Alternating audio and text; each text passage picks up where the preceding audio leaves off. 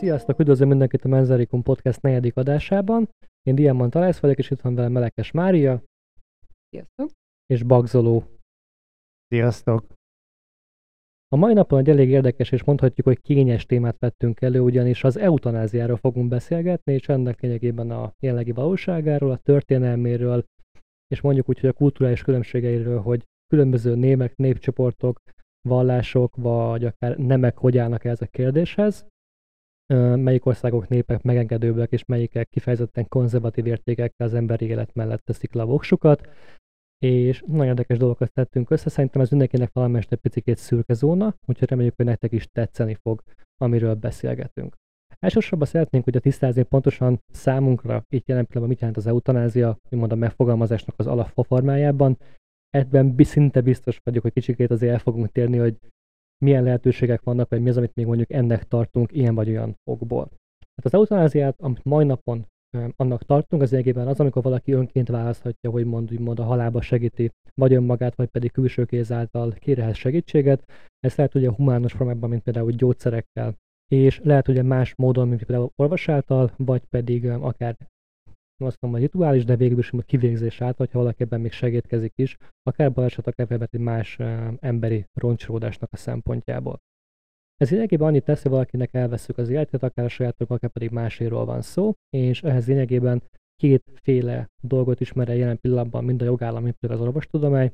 Az egyik a közvetlen, azaz a külső kéz által, amikor akár külső segítséget is kérhetünk ebben, a másik pedig a közvetett, amikor úgy kapunk segítséget, hogy lényegében magunknak kell ezt megtennünk, vagy pedig pontosabban nem magunknak kell megtennünk, hanem nem fogadunk el külső segítséget. Ilyenek például a rákos betegek, ahol pillanatban a közvetlen legális, az Belgium, Hollandia, Luxemburg, tehát a Benelux államok, Kolumbia, Új-Zéland, Spanyolország és Portugália. A közvetett, tehát a segítséget adó, az pedig Ausztria, Finnország, Németország, Svájc, ugye Svájcról még külön fogunk beszélni, ugyanis ott a legelterjedtebb ez a mód. Kanada és az államokban, különböző államokban lehetséges ez, Kaliforniában, Colorado-ban, Montanában, Oregonban, Vermontban és Washington DC-ben. Úgyhogy egyébként ez úgymond a nyers valósága, hogy mi az, ami pontosan mondjuk ezt lefedi. Ennek ugye van történelme, és mint például a japánoknál volt a harakiri, és még beszélünk majd más történelmi példákról. Úgyhogy át is adnám a szót, hogy volt egy vitánk arról, hogy a Taigetosz pontosan minek számít, hogy a Taigetoszi kiválasztás, ami a görögöknél volt, Úgyhogy át is adnám Máriának a szót, hogy ott pontosan hogy működött, és az hogy minősül eutanáziának.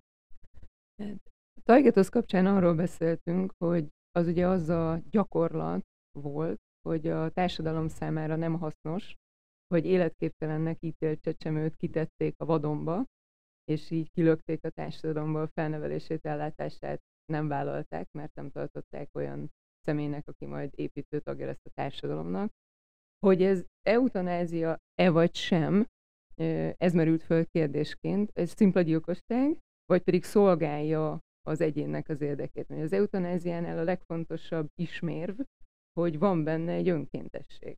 Tehát az a személy, aki eutanáziát kér vagy kíván, ő akarja ezt. Na most egy öntudatlan, még öntudatlan csecsemőnél ez nem merül föl.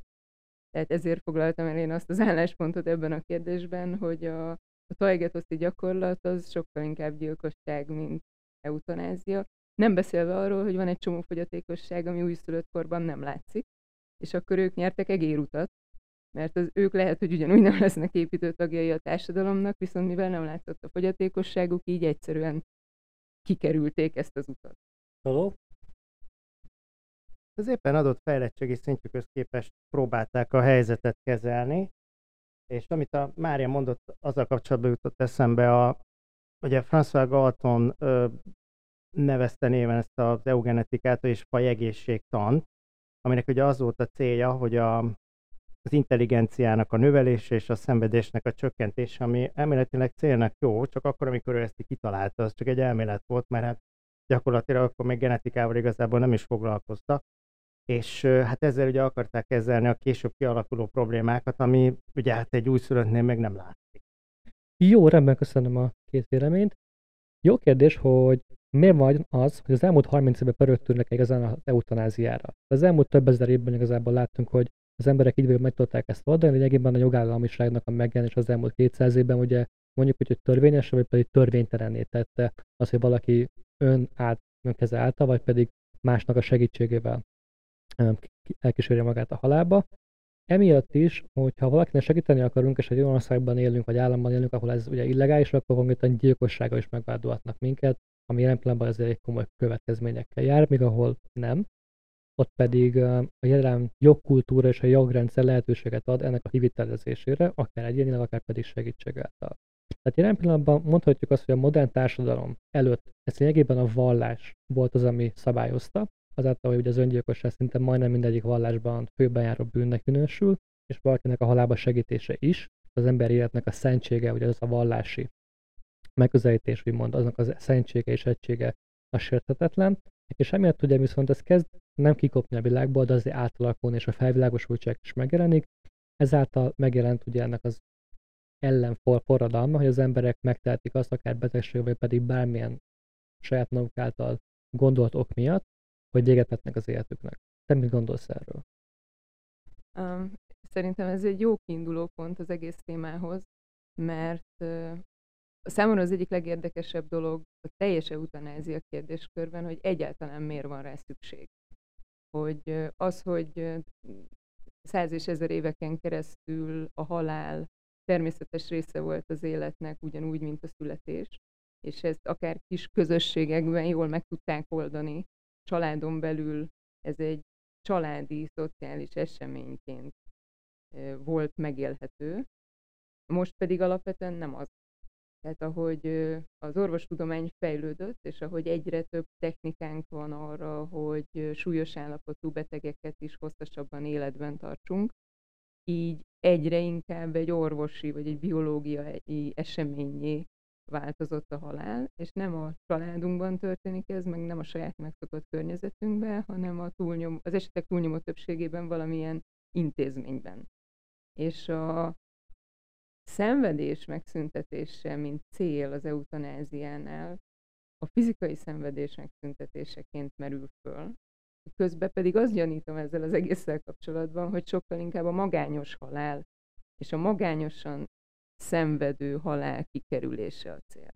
Az egyik az, hogy megváltozott az esemény jellege, a másik pedig az, hogy ahogy az egyén az autonómiáját egyre inkább megkívánja élni, felmerül a gondolat, hogy az élete végével is és a halálával is ő rendelkezzen. Ez, hogy a halál kerüljön a befolyásunk alá. Ne legyen egy kontrollálatlan esemény, aminek sem az időpontját, sem a lefolyását, sem a szenvedésfaktorát nem tudjuk, hanem legyen ez az életünknek egy ugyanolyan lehetőség szerint ugyanolyan kontrollált esemény, mint az összes többi.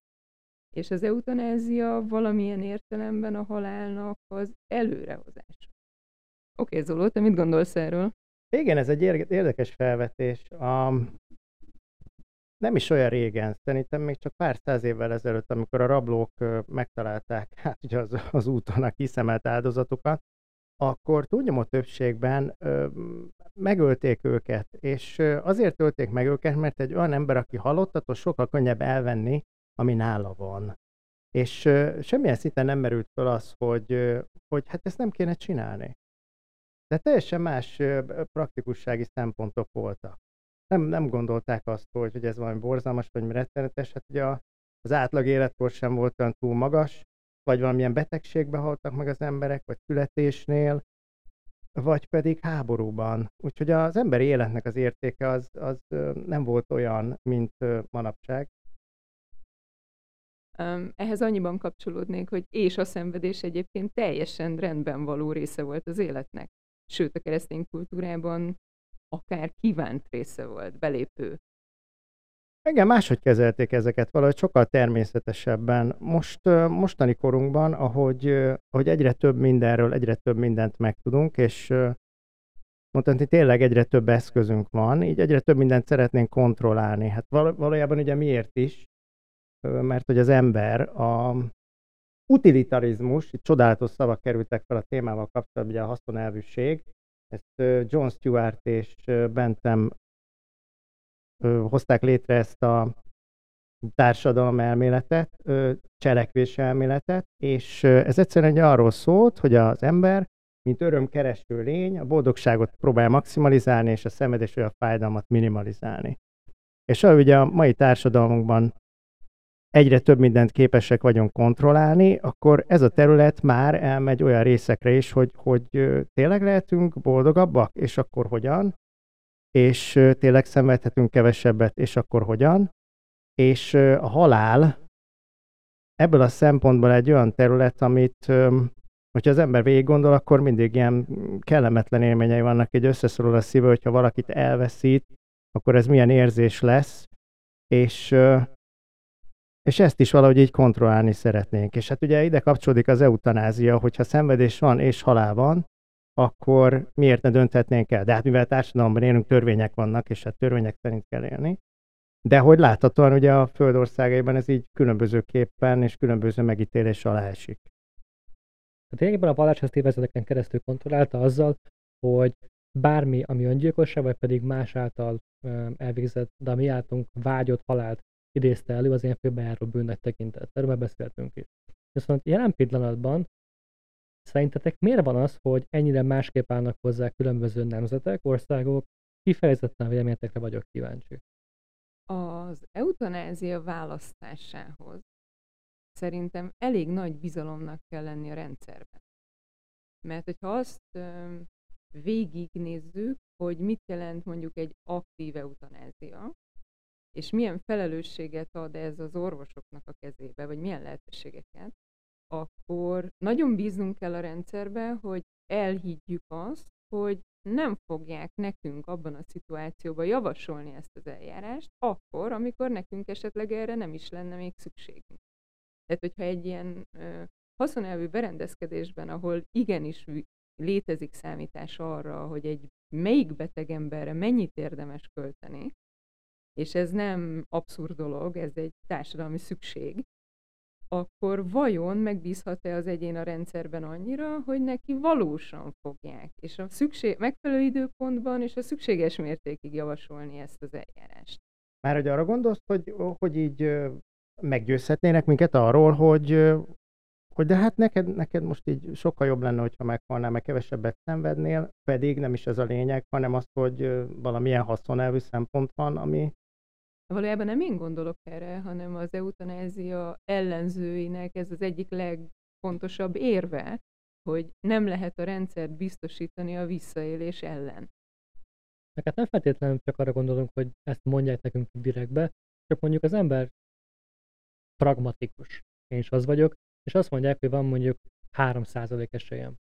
És át, át kell mennem mondjuk egy rákos esetnél a kemoterápián szenvedni fogok, az egész családom végignézi, évekig el fog húzódni, kiúlik minden hajam, fájni fog minden csontom, minden izületem, és utána is, még hogyha is gyógyulok belőle, a rekoválás is még évekig tart, és lényegében kiesik az életemből 6-7 év is, hogy arra van szó, és utána kell visszacsöppennem a társadalomban, mint munka, és nem feltétlenül akarok utána, hogy gyereket válni, mert lehet, hogy mondjuk ez örökletes. Ilyen szempontból lehet, hogy kicsit hiányzik ebből a hit aki mondjuk ugye pont ennek az ellenzője, aki azt mondja, hogy az a 3% és 3% meg a, ezt nem lehet ennyire számszerűsíteni, és szabad számszerűsíteni, a lehetősége viszont mindenkinek megvan. És mondjuk itt ez a bizalom tökéletesen visszaköszön, hogy nem kell feltétlenül, mert hiába azt mondják az orvosok, vagy akárki más ezek a statisztikák, vagy üres számok, ez főképpen intelligens embernek azért nem annyira üres szám, és nem annyira tárgyas. Ehhez kapcsolódik még az a kérdéskör is, hogy az eutanázia fogalmában benne van az, a jogi megfogalmazásokban, hogy kell, hogy az egyén, aki kéri, az gyógyíthatatlan beteg legyen. Az már megoszt, ott már megoszlanak a szabályozások, hogy a megfelelő orvosi mellátás mellett is rövid idő alatt halálhoz vezessen, ugye ez van a magyar szabályozásban, vagy pedig ez nem szükséges hozzá. De minden esetre már az egy érdekes kérdés, hogy miért kell megvárni a szenvedés azon fokát. Ugye elméletileg az eutanázia arra való, hogy az elviselhetetlen szenvedésből kiutat jelentsen, és az egyén kérhesse a halálát, hogy elkerülje azt a szenvedési szakaszt, amiből nincs kiút, viszont ha nem hal meg előbb, akkor végig fogja élni. Na de miért kell eljutni addig a fokig, hogy elviselhetetlen legyen a szenvedés? Nem kérhetem két hónappal korábban, logikus volna.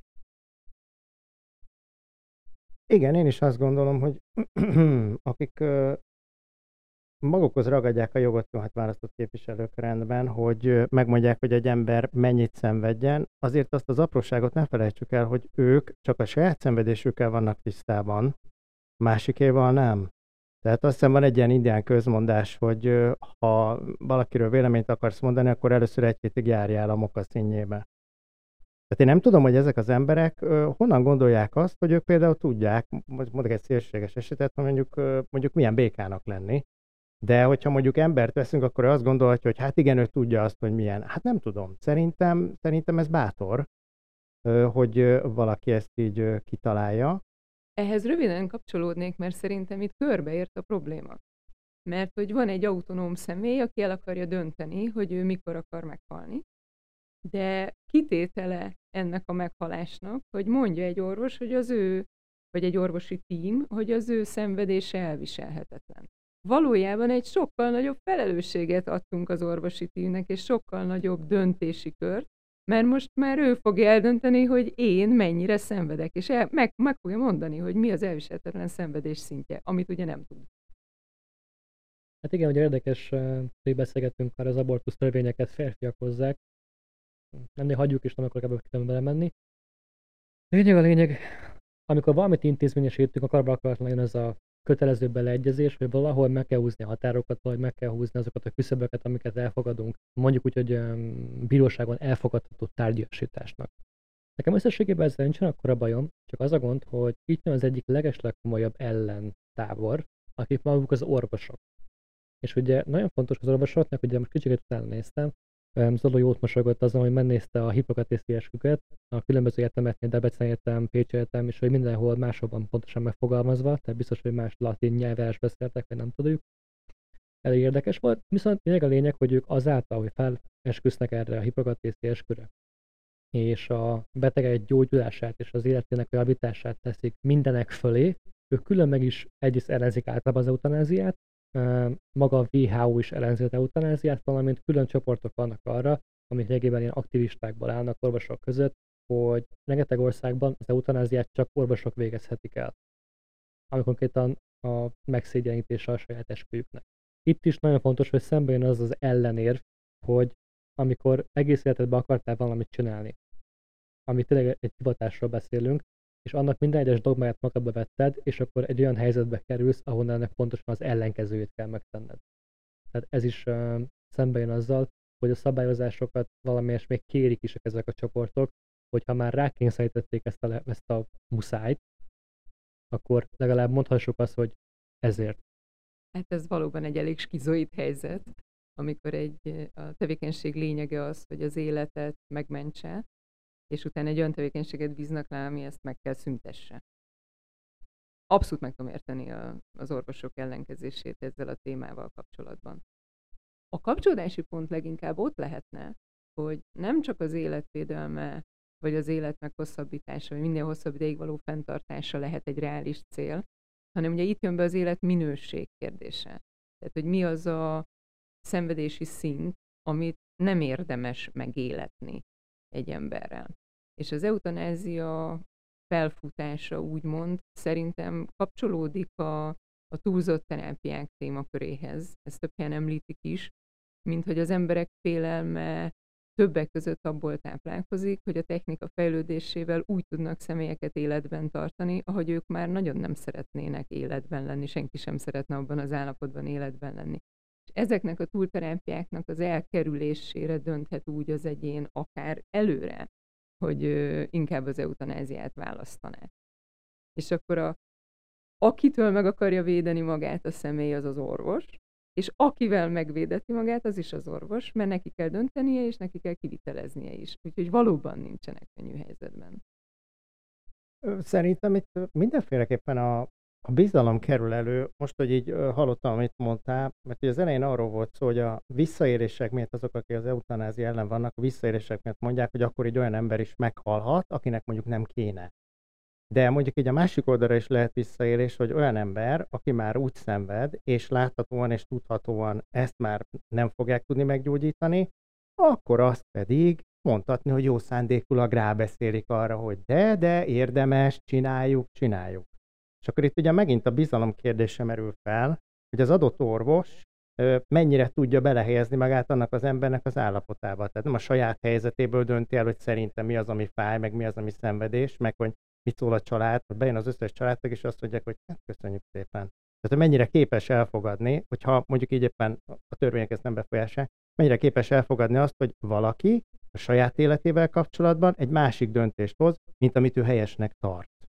Ezen a ponton jutott eszembe az, hogy itt folyamatosan arról beszélünk, és amikor az eutanáziáról beszélünk, akkor szerintem sokunk fejében alapvetően rákos betegek vannak végstádiumban, és ebben a gondolatiságban forgunk, miközben mi is kerüljük, mint ahogy az egész téma kerüli a nem fizikai jellegű szenvedések és az ezzel kapcsolatos eutanáziát.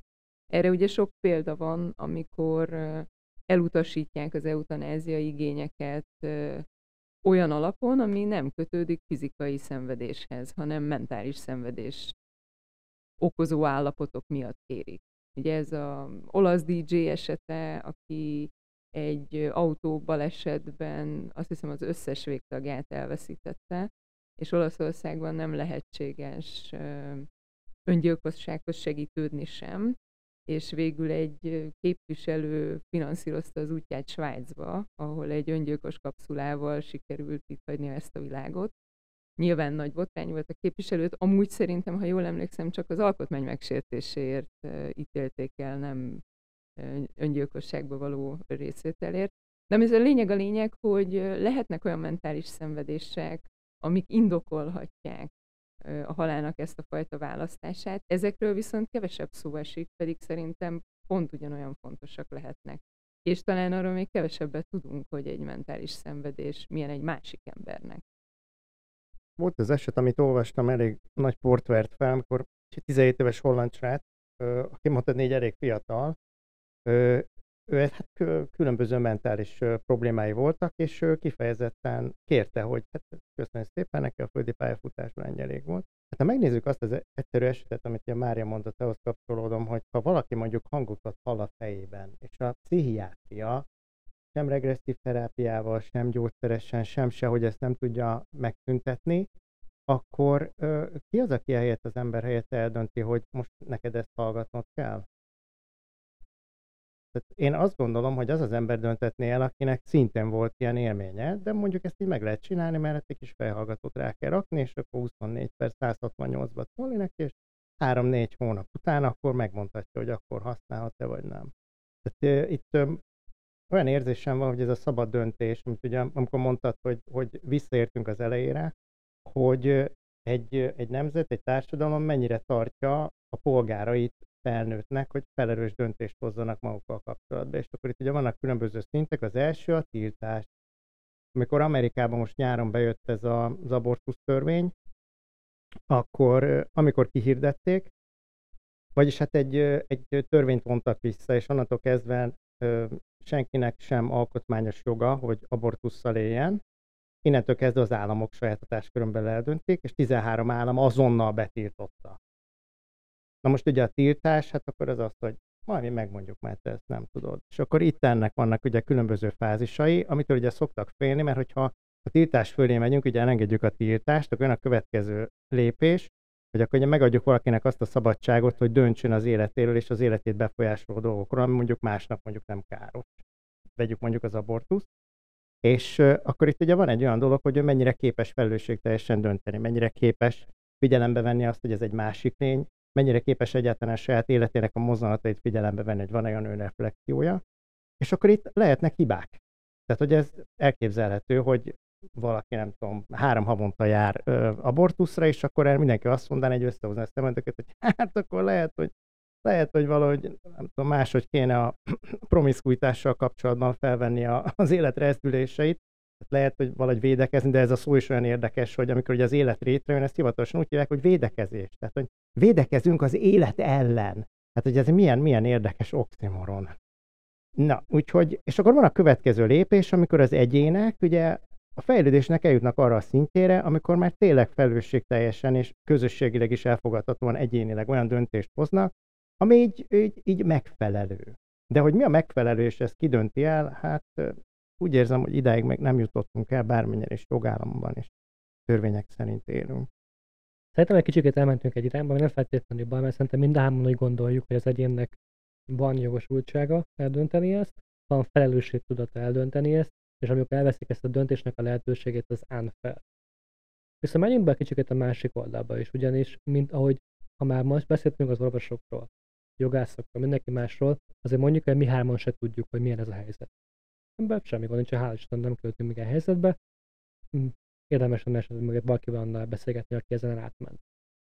Lényegében azt akartam ebből kihozni, hogy nem is olyan régen megcsináltattam az első négy fogamat, hogy egy kicsit ilyen csálén álltak, és hogy ezt úgy csinálják, hogy így, hát lényegében így lecsonkítják ugye a fogamat egy ilyen kis ilyen hegyre, és arra húznak rá egy ilyen fém, fémfonatot, ilyen műbetonnal, és arra kerül rá az új fog, és akkor így már szép lesz, vagy olyan lesz, amit mondjuk én szerettem volna. De az emberben egyszerűen benne van ott is. De szerintem még akár egy tetoválásnál is, hogy amikor valami ennyire determinikusat és visszavonhatatlan tesz a testével, akkor benne van egy félsz, egy ilyen, egy ilyen ősi ösztön, hogy, hogy inkább így próbáld ezt így elkerülni, és a tudatod vagy a tudatosságod ezen így felül kerekedik, hogy már pedig ez jó lesz, vagy meg fogja érni bármilyen okból kifolyólag. Na már most ez nagyon fontos, hogy egy ilyen helyzetben viszont nem az, hogy nincsen visszaút, de nincs azt még megbánásra. Tehát lehet, hogy valaki egy olyan helyzetben van, amiben nem feltétlenül teljesen tiszta a tudata. És nagy valószínűséggel hogy a jogállamok is, vagy a, a, a pro-eutanázia csoportok ugye ezt veszik alapul, hogy rendben, és ezzel mondtam is ezeket a küszöböket, amiket így megállapítunk, hogy határozzuk meg azt a pontot, ahonnan már mondhatja azt ebben a befolyásolt állapotában, mert lehet, hogy most ma azt mondja, mert annyira fáj neki, de hát lehet, hogy holnap már nem mondaná azt. És itt van az a nagyon-nagyon láthatatlan, megfoghatatlan és érzékelhetetlen nüansz, hogy hol van az a pont, ahol elfogadjuk azt, erről már beszélgettünk, hogy eldöntheti azt a beteg, vagy az adott személy, hogy ebben a helyzetben ő felelősség teljesen dönthet az életének a végéről. Hát ezzel kapcsolatban ugye a jogi gyakorlat tartalmaz biztosítékokat, tehát hogyha valaki Ezeket szerintem kér, akkor azt újra kérnie kell x nap múlva, és közjegyző általi aláírás, és tanú, és igazolnia kell egy orvosnak, hogy ő beszámítható. Tehát a rendszer felkészült arra, hogy ezt okay, de most, biztosítsa. Igen, azt mondom, ezt nem átbeszéltük. Most arra vagyok kíváncsi, hogy szerintetek, szerintünk hol van ez a pont, ahol át lehet adni ezt a döntést, vagy mondjuk, és mondjuk ellenkező szempontból, hogy meddig a pontig mondjuk azt, hogy nem. Nem dönthetsz erről.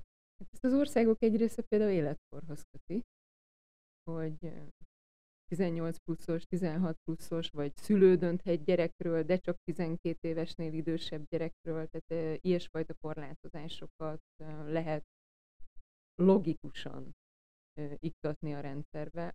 A konkrét esetnél most erre nincs jó. Egy konkrét esetről. Én mondjuk a korhatárt az följebb nem. Tehát tudjuk, hogy Amerikában az alkoholfogyasztásnak a határa meg 21 év, úgyhogy én ezt följebb vinném. Tehát én úgy érzem, hogy jó, hát persze saját magamat veszem, hogy én, ahogy így visszanézek, hogy mit gondoltam 17 évesen, meg 20 évesen, meg 24 évesen a világról, meg magamról. Én mondjuk így egy ilyen 25-re legalább fölvinném, vagy 26-27-re. Úgy érzem, hogy meg ahogy így mostanában is beszélgetek 20 évesekkel, hát egy 18 évesnek is ugyanúgy fáj a rák egy végstádiumban. Tehát akkor őt kizárod? Igaz, én is hozzátenem, hogy a, most az életkor is lehet egy ilyen fontosabb tényező, de hogy mondjuk mióta van ebben a helyzetben, vagy ebben az állapotban, ebben a stádiumban. A ráknál kapcsolatban, amit kerülgettünk, tehát a manapság azért a palliatív terápiák, amelyek ugye azt célozzák meg, hogy, hogy az ember hát ne érezzen fájdalmat azok már eléggé előre haladottak, és a pszichológiai meg pszichiátriai segítség a különböző hospice szolgáltatások körében, azok már tényleg elő, előre vannak. Tehát én úgy tudom, hogy az elég ritka, hogy valakinek e, ezek már így nem segítenek. Nem tömegekről beszélünk. Tehát ezres nagyságrendben kérik a világon évente az eutanáziát. Tehát nem arról van szó, hogy ez egy tömegjelenség, Egyébként visszatérve arra a kérdésre, amit felvetettél, hogy lehet-e feltétel az, hogy mennyi ideje van ebben az állapotban. Ez szerintem azért zsákutca, mert lehet egy betegség nagyon gyors lefolyású is, és egyszerűen nincs ideje mondjuk egy fiatal szervezetnek egy daganatos betegség olyan gyorsan végigpöröghet, hogy egy ilyen feltételt nem is tud teljesíteni, mert két-három hónap alatt eljuthat arra az állapotra, ahonnan már nem lehet kezelni. Jó gondolat volt az, hogy ezres nagyságrendről beszélünk, tehát ez nem, nem egy ilyen nehezen megszámolható esetekről beszélünk, és én itt hoznám be azt a témát akkor, hogy miért nem egyedileg bíráljuk el. Tehát miért nem úgy van maga a joggyakorlat is, az orvosi gyakorlat is, és akár még az általánosításnak az a foka, hogy akkor vagy esettanulmányokat nézzünk, ugye van az esetjog Amerikában, vagy Angliában, hogy ebben a helyzetben megengedjük már előre, tehát hogy nem is kell beszélni, mert már volt egy ilyen lehetőség és esetőség, vagy pedig azt mondjuk, hogy ebben a helyzetben még ilyen soha nem volt, de akkor most megengedjük. És akkor ebben az esetben akkor úgy gondolnád, hogy lenne mondjuk egy ilyen kilenc tagú bizottság, és akkor ők egyedileg elbírálnák? Mert hogyha ezt a bürokratikus rendszert nézzük, ami most van, hát hogyha azon, amit a Mária mondott az előbb, ilyen gyors lefolyáson hát vagy hogy miért szenvedjem, hogy hogy gondoltad, hogy akkor ki dönteni el? Hát most nem, ez a stáb ez egy jó gondolat volt szerintem, hogy nyilván az nagyon fontos, hogy szerintem, hogy ne egy orvos döntsön erről, és most az orvosokat akarjuk szerintem semmilyen szempontból se becsmérelni, se semmi. Nyilván ők is emberek és vannak véleményük, nézőpontjuk bármi erről.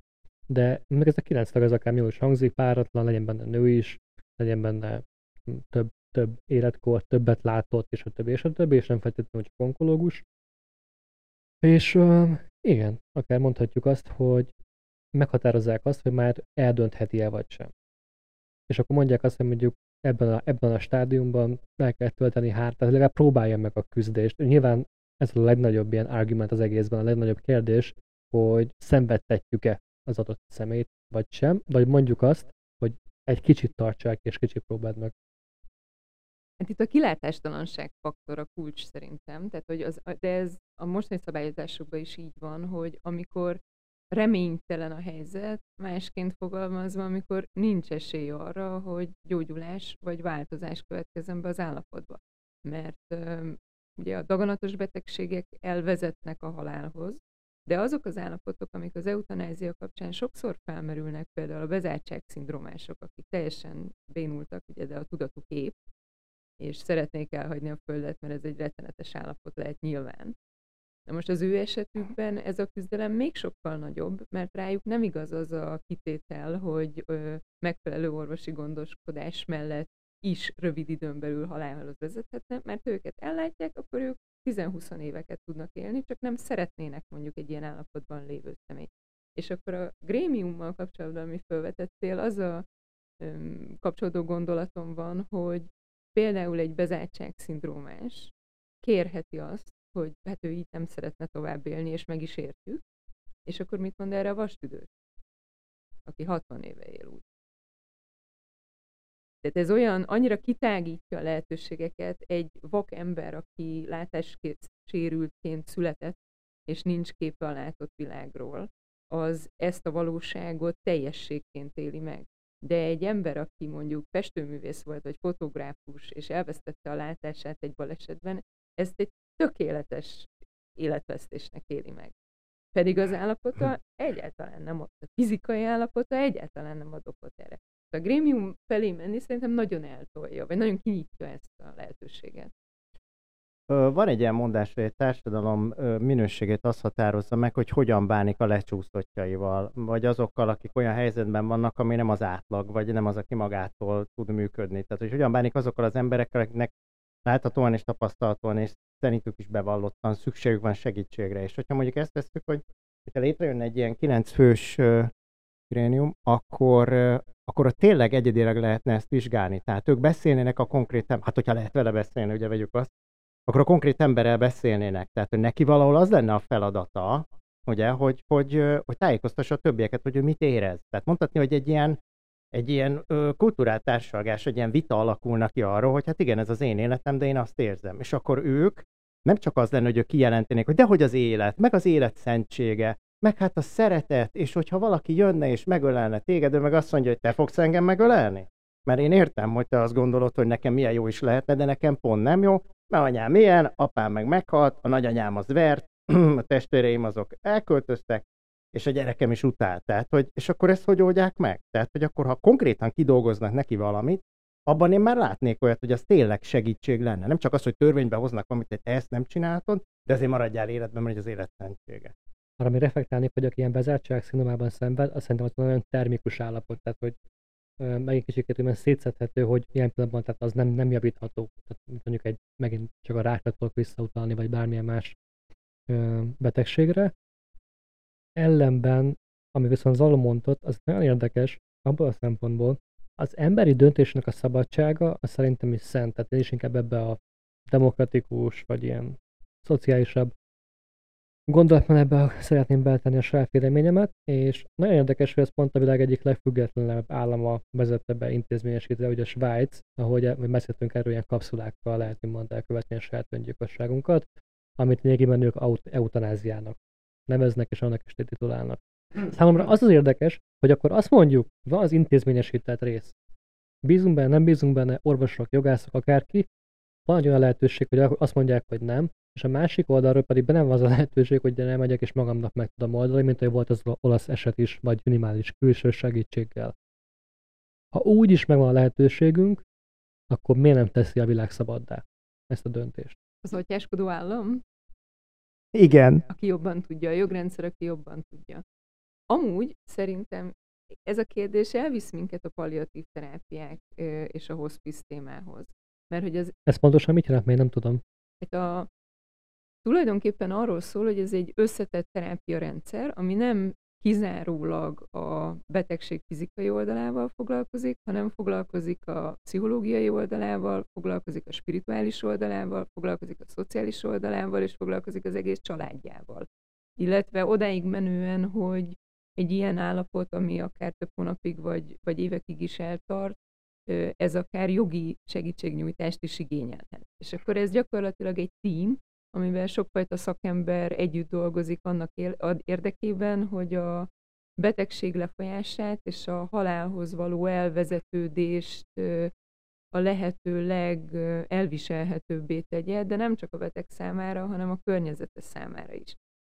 Nekem az a furcsa, hogy a palliatív terápia körülbelül egy modern verziója annak, amit egy nagy család egy haldoklóval csinált ezelőtt 150 éve. Na és akkor visszatérve erre a kérdésre, hogy a, a palliatív terápiáknak ugye nem az a célja, hogy nem az a célja, hogy megmentsék, hanem az a célja, hogy elkísérjék a megfelelő módon a haláláig az embert, és nem, nem meggyógyítani kívánják, bár már korábban is igénybe vehető, amikor még van remény a gyógyulásra, hanem gyakorlatilag az is egyfajta szenvedéscsökkentés, csak nagyobb egységben gondolkodva. Szóval szerintem, és ezt felvetik az eutanázia ellenzői is mindig, hogyha valahol engedélyezed az eutanáziát, vagy széles körben elterjedté teszed, akkor ezek az e- párhuzamos erőfeszítések, amik egyébként egy ilyen normális vagy korábbihoz jobban hasonlító, szociálisabb halálútat lehetővé tennének, azok elsorvadnak nem fognak ebbe időt, pénzt, energiát, intézményrendszert fektetni, mert, mert az egyén majd úgyis azt választja, hogy ő szeretne az egész elől megmenekülni és előbb kilépni a rendszerből. Ezzel kapcsolatban ö, néztem statisztikákat, és ahol bevezették az eutanáziát, ott azért ö, nem nagyon gyorsan, de stabilan emelkedik a számok. És akik ezt ellenzik, én erről inkább azt gondolom, hogy nem megszüntetni kéne, mert hogy akkor el fogunk fogyni, hanem azon kéne elgondolkodni, hogy hogyan lehet az, hogy egyre több minden elérhető, egyre jobban tudjuk magunkat szórakoztatni, egyre kényelmesebb az élet, és hogy mégis láthatóan egyre többen mondják erre mégis azt, hogy köszönöm, én ezt nem szeretném. Tehát ezzel lenne érdemes elgondolkodni, hogy lehet, hogy a lendületünk az jó, de talán az irány az mégsem.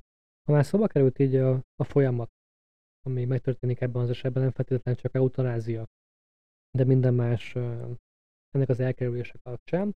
Most pont olvasok egy könyvet, mindenkinek ajánlom, Pulitzer díjas könyv, Anne a Szemben a halála, vagy Undying, ami angolul, és lényegében egy rákos nőről szólt, igazából egy kicsit ilyen naplószerűen van megírva, viszont ő kitér mindenre, tehát hogy milyen egyénileg megélni, milyen társadalmilag megélni, milyen a, a média körítés hozzá, milyen a családnak megélése, az orvos és a többi, és a többi, és a többi.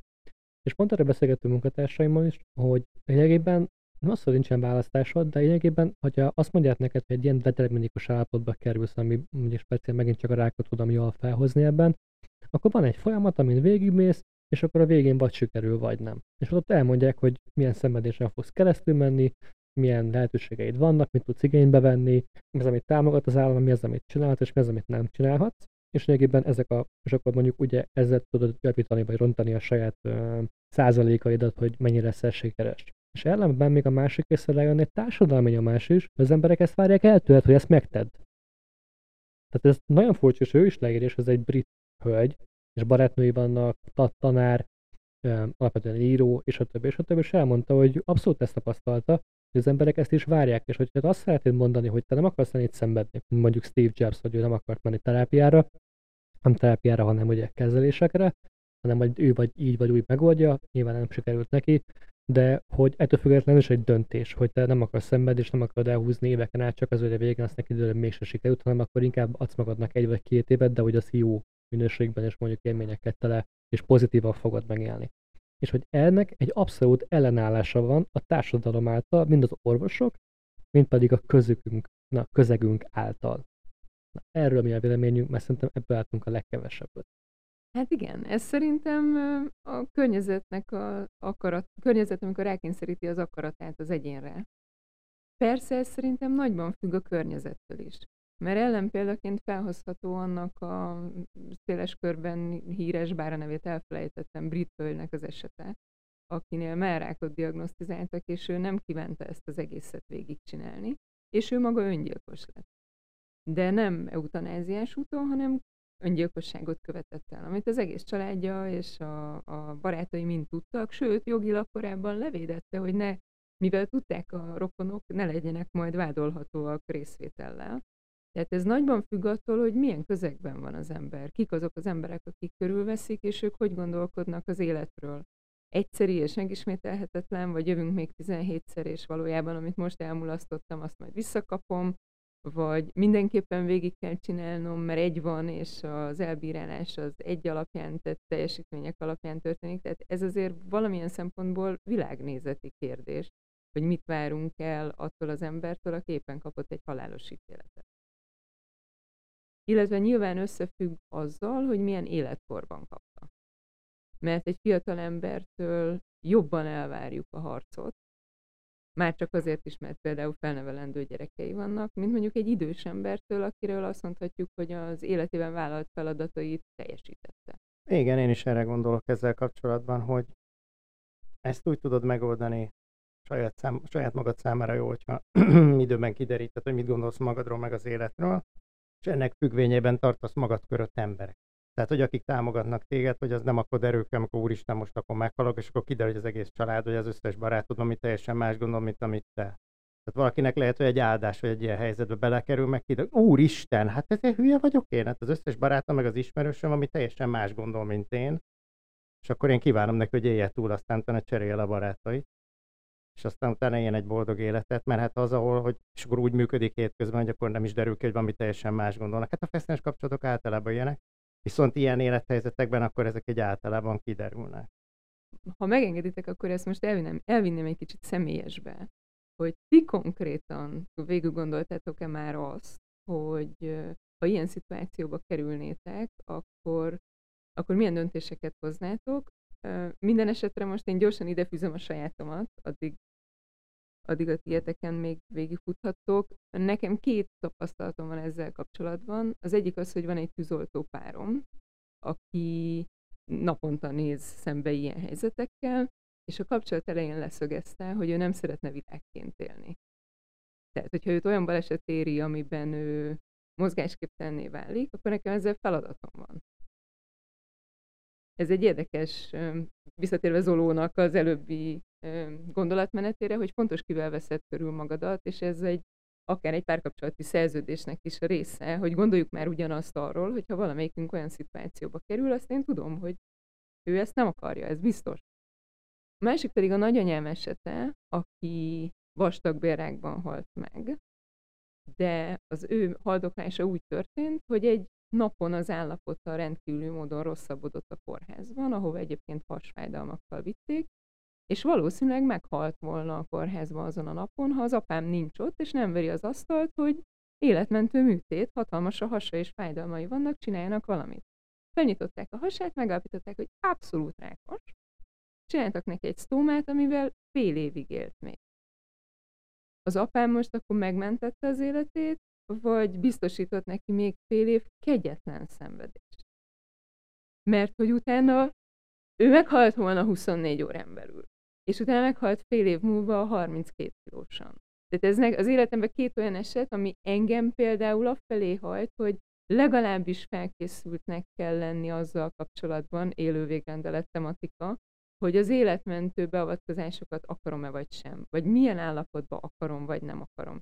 És itt most viszonylag fiatal, vagy régebb óta fiatal emberek ülünk együtt, de egy baleset kapcsán ez bármelyikünknél holnap is aktuális lehet. Én is erre gondolok, hogy ezt addig érdemes végig gondolnia, ameddig az embernek van mivel végig gondolnia, meg ráadásul az egy másik helyzet, amikor már benne van. Tehát amikor már benne van, akkor ugye a, a fizikai állapot, az érzelmi állapot, a gondolkodás annyira megváltozik, hogy, hogy előtte valószínűleg máshogy gondolja végig.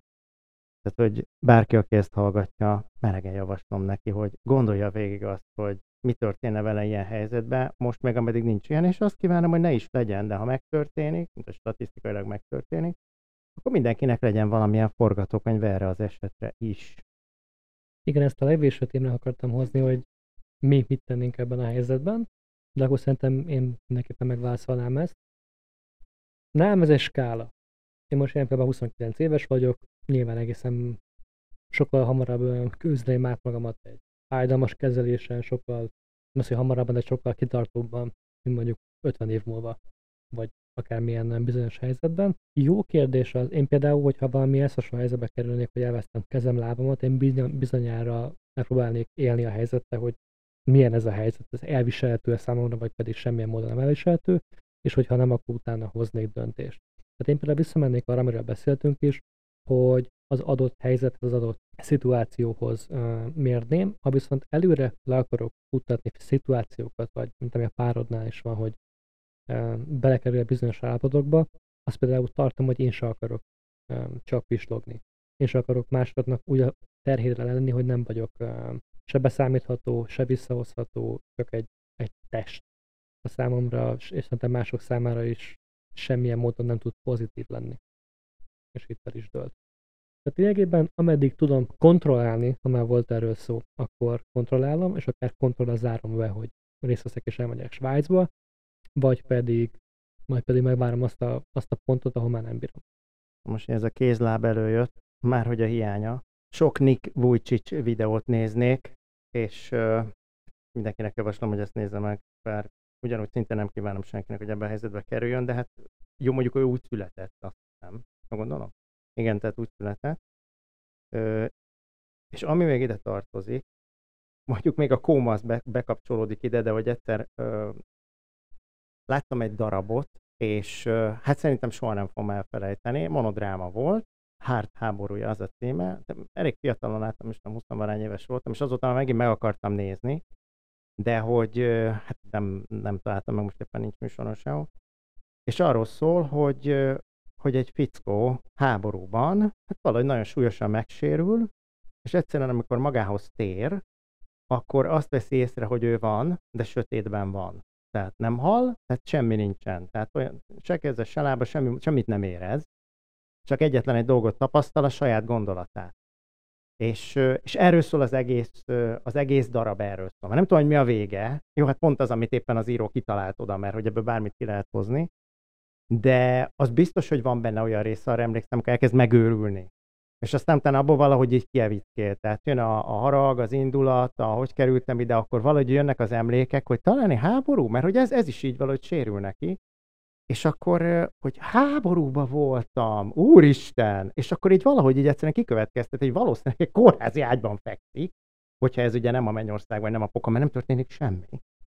És hogy, és hogy akkor ott fekszik, és hogy de mi van, nem jön be valaki, vagy valaki megcirógatja, vagy legalább, hogy, a, hogy talán, hogy így hallott éneket, hogy pislogni lehet, vagy, vagy valami majd változik, de hogy ugye, mivel fényt sem lát, tehát se fényt, semmi, ugye nem érzékel időt se. Most valószínűleg azért valamilyen alvási fázisok vannak, mert ugye ez így akkor, de hogy így mindig így magához tér. Tehát olyan, mint amikor elájulna és magához térne. Tehát az alvás is ilyen érdekesen jelenik meg. És ezzel kapcsolatban, ami ugye pont olvastam itt egy cikket, hogy 17-ben volt egy francia nő, aki, lehet, hogy férfi volt, nem tudom. Nem, így 35 éves volt, és 15 év koma után magához tért, és volt egy másik eset, az pedig 19-es, de Németországban 28 év után tért valaki magához. Ez is egy jó kérdés, hogy akkor erről mit gondoltok, hogyha valaki kómába esik, ugye mert hogy a, a mai orvostudomány állása szerint nem lehet vele kommunikálni. Hát ez jó példa, nem lenne Kill Bill, tudod, hogyha tették volna lábalót. Azt gondolom erről, hogy nyilván az eutanáziának az egyik fő problémája az, hogy kizárja a csoda lehetőségét. Tehát majd én eldöntöm, hogy velem nem történik csoda. Ez az, ez az ami világnézeti kérdés benne, hogy én meghagyom a lehetőséget a csodának, vagy nem hagyom meg. A kóma esetében ugye itt azért elég bonyolult az orvosi skála, hogy milyen fajta kómák vannak, de ugye az aktív légzésnél nem fogják őt, ha aktív légzése van, nem fogják lekapcsolni. Én nem is gondolom egyébként, hogy a, a kómás eseteket, amennyiben lehetséges, ne kéne életben tartani, mert vannak ilyen esetek. Tehát semmit se tudunk róla alapvetően, hogy ők milyen állapotban vannak, mit tudnak, mit éreznek, mit látnak. Akik páran visszajöttek, ott azért meglepő dolgok vannak, mert ők sokszor azt mondják, hogy nagyon sok mindent érzékeltek az alatt, miközben kívülről gyakorlatilag növénynek tűntek. Úgyhogy ha a kómás eseteket kérdezed, ott nagyon óvatos lennék, de inkább a nem kapcsolnám le irányba mennék, mert ott azért nagyon komoly meglepetések lehetnek. Mondom ezt úgy, hogy semmi orvosi tudásom nincsen hozzá. Itt akkor behozom azt a témát, hogy eddig arra beszéltünk, hogy mi mit tennénk önmagunkkal.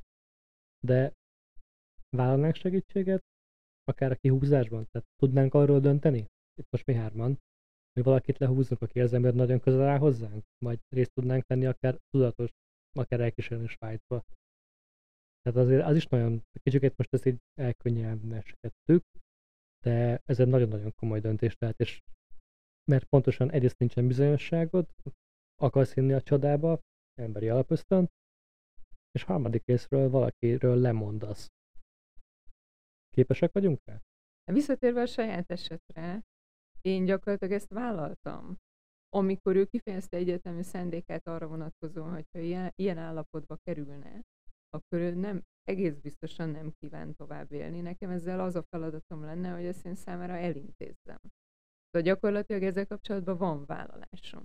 Nyilván, mivel vannak gyerekeim, ez egy kérdés, amikor az ember gyereket vállal, hogy és hogyha ő olyan állapotba kerül, amit nem szeretném, hogy, hogy megéljen, akkor mondjuk egy szülőnek milyen beavatkozási lehetőség van. És akkor azt vettem észre magamon, hogy míg saját magammal kapcsolatban sokkal kevésbé tartom fontos momentumnak a csodafaktort, addig például a gyerekeimmel kapcsolatban sokkal inkább. Tehát amikor egy másik személyről kell dönteni, akkor az ember hirtelen óvatosabbá válik. És nem csak azért, mert, mert karmatikus szempontból nekem ugyanaz, ez az én magamat ölöm meg rosszkor, és nem vállaltam, vagy őt rosszkor, az ugyanúgy cekket termel, szerintem. De de azt vettem észre, hogy a másik személy esetében óvatosabb lennék. Én azt gondolom erről, hogy azért is hoztam elő a kilenc főt, akit valamilyen szempontok szerint kiválogatnak. Nagyjából úgy, amit a, az Alex mondott. De ha személyesen nekem kéne, hát én, én eléggé kreatív vagyok, elég sok ötletem van, eléggé kitartó is vagyok, Úgyhogy ha az az ember, aki, aki ebben a helyzetben van, úgy érezné, hogy, hogy neki van oka és értelme annak, hogy életben maradjon, persze erről nekem először, egy, tehát hogyha tőlem kér segítséget, akkor erről engem először meg kéne győznie, hogyha erről meggyőzött volna, és ő tényleg életben akar maradni, és hisz abban, hogy életben is maradhat, akkor én támogatnám. És amit mondtam, tehát én meg is ölelném. Tehát, hogyha tényleg erről van szó. És hogyha eljutottunk a végéig, az azt jelenti, hogy ő mondja azt, hogy elég volt, nem én. Tehát amikor én azt mondom, hogy de nekem még van ötletem, tudom, de már nincs birkánk, akkor ott lenne a vége. És akkor törvény adta kereteken belül, hát hogyha adott országban ez nem lehetséges, akkor másik ország, hát a képviselő úr is megoldotta. Úgyhogy, mert hogy nekem fontos a törvények betartása, viszont, a szabad rendelkezés is. És hát láthatóan ez egy színes bolygó, úgyhogy vannak országok, akkor ezt meg lehet oldani. Úgyhogy én így, így cselekednék. Lényegében én azt tenném a mérlegre, hogy abban a helyzetben beleképzelem magamat, és én mit várok el a másiktól. Tehát, hogyha én nekem van úgymond elvárásom, kérésem, vagy bármilyen igényem azzal kapcsolatban, hogy segítsen nekem, akár mert mondjuk én nem vagyok képes rá, vagy, vagy mondjuk követelmény, akkor azt tenném a mérlegre, hogy én meg, megkérném erre, és hogyha igen, akkor mit várnék el ebben a, ebben a helyzetben. Én tartom erre mondjuk elég erősnek magamat, tehát én egy igennel válaszolok, hogy én megtenném, hogy valaki ezt megkérné tőlem, de például én szerintem nem kérnék meg erre senkit. Tehát én akkor, mm, akkor én beveszem a pirulát. A segítség általában ott jön be, amikor te magad nem tudod elvégezni. Hát ez az egész eutanázia faktor ott jön be, hogy nem tudsz kiugrani az ablakon. Hát jó, az, nem az a kettőben, már az eutanázia, amikor te is el tudod intézni magadnak, és beve, beveheted, kézzel beveszed, hogy beteszed a szádba. Hát vagy igen, pedig de nem. Konkrét, bocsáss meg, konkrétan a DJ esete ott ebben a kapszulában még olyan szerkezet is van, amit nem pislogás, tehát valahogy megnyomsz egy gombot, ami elindít egy folyamatot, mert például egy pirulát nem tudsz bevenni. Tehát teljesen mozgásképtelen vagy. De csak akarhatod, hogy ezt csinálják meg veled, és akkor majd vagy összehoznak egy szerkezetet, amire azt mondják, hogy te csináltad, vagy valaki azért valamilyen módon csak segít. Akkor igen. Akkor igen, de most meg nem a helyzetre beszéltünk, hogy erre van jogatta lehetőség is, tehát valószínűleg van egy nővér, aki a, az én kérésemre, parancsomra azt mondja, hogy csak beteszi szépen a számba, és egy pohár vizet, akkor úgy mondom, hogy ismerős nem, nem kérnék meg erre, hanem akkor bármilyen, mondjuk ilyen személytelen, kicsikét ilyen alvilági, vagy bármilyen más lehetőséget vennék igénybe. Tehát nem feltétlenül kérnék meg rá valakit. Megint az orvosokat terheljük, akik hmm. ott vannak. Érdekes, hogyha kifejezetten egy olyan intézmény vagy, ez a specializáció, ez a tevékenysége, szerintem ott nem is annyira orvosok vannak, hanem inkább csak ilyen asszisztensek és egyéb más dolgozók, ott mennyire tud személytelen, mert szerintem ott teljesen egy átkottan az agyad, és ilyen teljesen személytelenné veszed, hogy ez egy történés, mint a mint mondjuk egy sírású, vagy, vagy bármilyen. Tehát aki mondjuk egy temetőbe dolgozik. Az előbb arra gondoltál keríteni egy bérgyilkos? Hát most nem is feltétlenül bérgyilkos, de mondjuk nem azt kérném, tehát nem a barátomat kérném meg, hogy vigyen el Svájcba, hanem egy embert felbérelnék, hogy vigyen el Svájcba, és hogy ne kérdezzen semmit. Ez érdekes különbözőséget állapítottunk meg. Az, nem tudom, hogy a mi életkorunkkal függ össze, vagy a barátságaink már nem tudom, 20 évvel régebbiek lehetnek, mint a tieid, és ezért a barátainkkal való hőfok vagy közelség olyan, hogy, hogy fel sem merül hogy egy idegent vonjak be, hanem, hanem egész biztosan a baráti körömből választanék, mert már ismerek rá akár erre is alkalmas embert, aki kísérőm lenne egy ilyen úton. De ez érdekes különbözőség. Semmi gond, Alexa, úgy alakul, akkor nekem szólhatsz nyugodtan. Én is téged választottak volna az Hát mi akkor annyit hozzáteszek, hogy speciál, hogy mindenki attól fél, rengeteg embernek az ősfélelme, hogy egyedül hal meg, én meg például így egyedül szeretnék így nyugodtan utolsó út, tehát így ne legyen ott senki. Ne legyen ott senki. Zoló felvetette, hogy azért hozna előre döntéseket, mert hogy amikor elérkezne ez a szituáció, akkor a szituáció érzelmileg annyira befolyásolná őt, hogy nem tudná a legjobb döntéseket meghozni, amit még korábban a szituáció előtt tisztatudattal megtolt volna. Nekem erről azok a filmjelenetek jutottak eszembe, amikor valaki valamilyen lövést kap, például egy májlövést, amiről tudjuk, hogy úgy is elvérzik, és nagy fájdalmakat fog megélni a következő, nem tudom, fél óra, egy órában, és akkor jön a pozitív fős, némi hezitálás után, fájó szívvel fejbe lövi, és ezzel az adott szituációban mi nézőként is tökre egyetértünk, mert már mi is bevonultunk abba az érzelmileg felfokozott helyzetbe. Na most ez a, ez a szitu, ez az egész eutanázia témának egy rövid foglalata És pont arra visszautalás, hogy ha ott hozod meg a szituációba a döntést, akkor nem biztos, hogy az pont ugyanaz lenne, mint hogyha korábban elvek alapján döntöttél volna erről. Ez onnan jött nálam különben, hogy ugye tudjuk, hogy vannak módosult állapotok, szerelem, aztán utána ilyen szélsőséges helyzetek, amikor így bemozdul az ember egy olyan irányba, amikor nem teljesen úgy viselkedik, mint ahogy megszokta saját magától is. Ezt általában a környezet szokta visszajelezni, de erősebb önreflexió esetén az ember saját magán is észreveheti. És én ilyenkor szoktam azt csinálni, szerencsére van olyan ö, barátom, aki, akinek így egész jól így lenyomatba, egy mintaszinten meg vagyok. És akkor, amikor ilyen helyzetben vagyok, akkor én fölhívom, és megmondom hogy te figyelj, nagyon elmondanak a helyzet. Én ilyenkor mit csinálnék? És nagyon jókat szokott mondani. És az a helyzet, hogy ebben a szituációban tényleg, tényleg. Tehát, hogy, hogy vannak ilyen fázisok. Jó, de hát ez csak egy ötlet. Hát, Visszajutottunk a palliatív terápiához. Tehát, hogy legyen egy közeg, amelyik az úton támogat, amelyik minden aspektusból képes részt venni egy ilyen szituációban. Na, szerintem akkor remekül megbeszéltük ezt a témát is. Nagyon köszönöm szépen, hogy eljöttetek. Köszönöm szépen, hogy meghallgattatok minket, és jövünk legközelebb is. Sziasztok! Sziasztok! Sziasztok!